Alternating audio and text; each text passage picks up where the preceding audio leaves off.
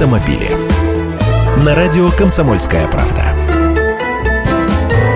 Здравствуйте! Появилась очередная порция новинок авторынка, на которые объявлены цены. Первая, естественно, «Лада Приора» с роботизированной коробкой. Она будет стоить на 20 тысяч рублей дороже, чем аналогичные версии с механикой.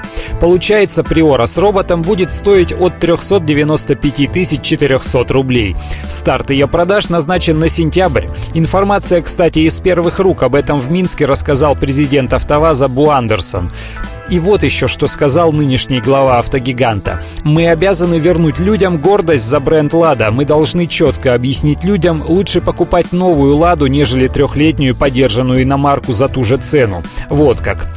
А в это время Ford назвал цену на EcoSport. Это субкомпактный кроссовер, конкурент для Nissan Juke, Opel Mokka и Peugeot 2008. По сути, это приподнятая над асфальтом Fiesta, но дорожный просвет аж 20 сантиметров. Модель будет доступна в передней и полноприводной версиях. На выбор предложат бензиновые двигатели стандарта Евро-5 объемом 1,6 литра мощностью в 122 лошадиные силы и двухлитровой мощностью 140 лошадиных сил.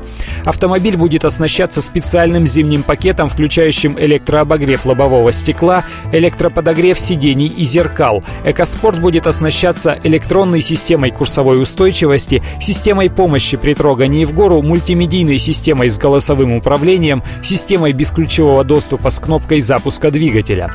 Машину тоже собирают в России на модернизированном заводе Ford Solers в набережных Челнах. Цена от 699 тысяч рублей. Автомобили.